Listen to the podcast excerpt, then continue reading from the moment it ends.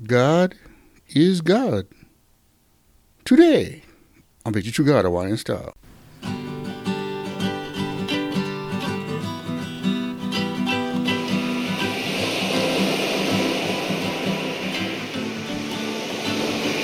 Aloha Friday, everybody. I'm your host, Brad Mel, and I say thanks for listening to the show. Well, today we're talking about flawed research and understanding of God. It's a good one, guys. You know, I hope you had a good week.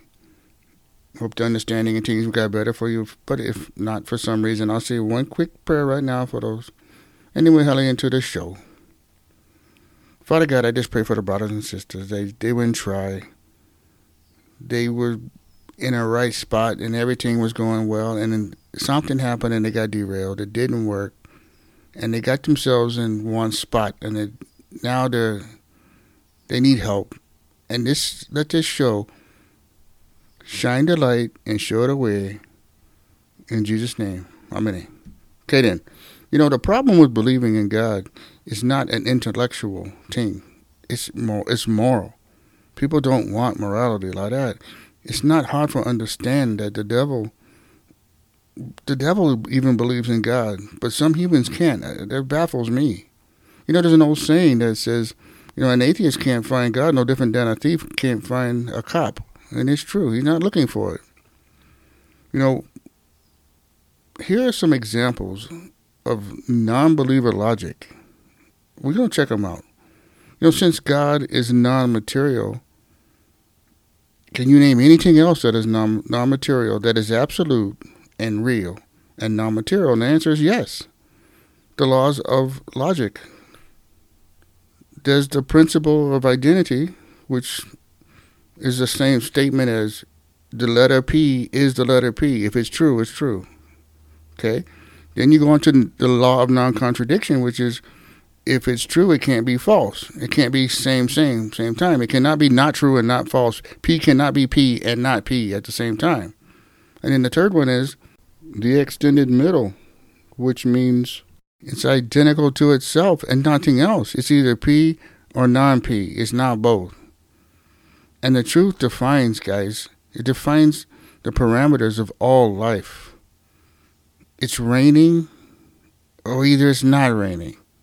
That's either true or false. There is no alternative to it. It is or it isn't. And that's what the truth is. And the same is with God. It is or it isn't.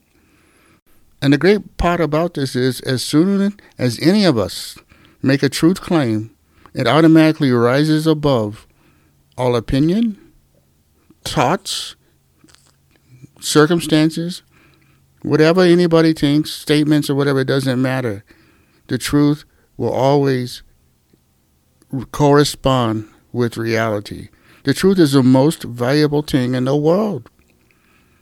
Richard Dawkins, I, I've said this before on the show, he's the leading science atheist guy on the planet. He leads, he's the head guy, and he even said out of his mouth, it may be our knowledge of truth is incomplete.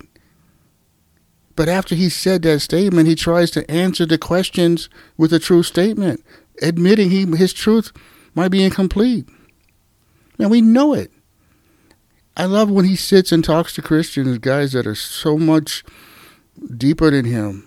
He gets all red and frustrated. It's it's wonderful.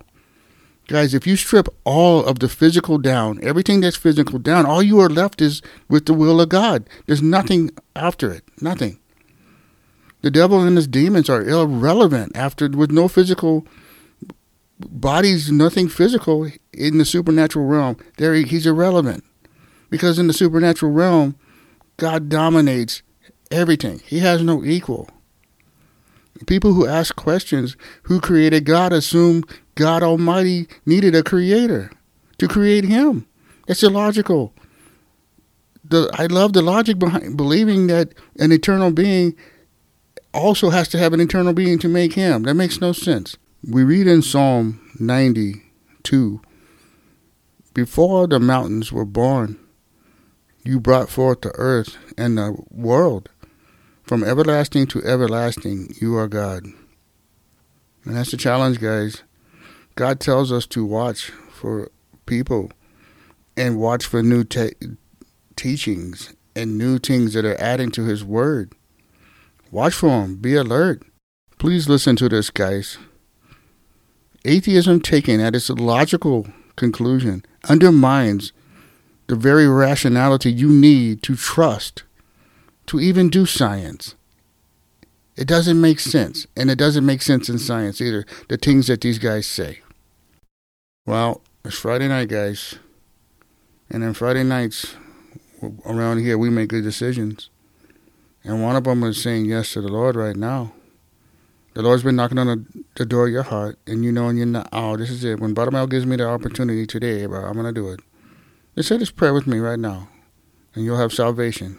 Guaranteed. Father God, I know that I am a sinner, and I need a Savior. I'm sorry for my sin, Lord, and I turn from it now by faith. And I believe Jesus died to save me and I now place my eternal destiny in his hands. In Jesus' name. Now I'm in it. All right. Yeah, you, you want to say that prayer? That's great. Get over, speak to true God at wine style. Let us know you and Sam. We'll send you out a free Bible. Roger.